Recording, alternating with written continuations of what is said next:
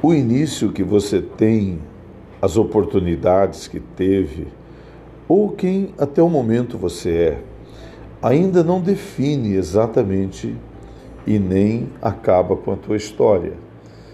Mas o que você vai fazer daqui para frente, isto sim poderá dizer quem você é. Agora, o apóstolo Paulo, aos Colossenses, capítulo 3, versículo 14, disse: Porém, revistam-se do amor e superarão todas as coisas. Quero deixar esta palavra para você.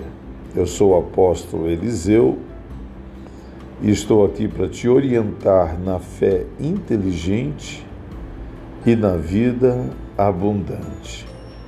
Até já.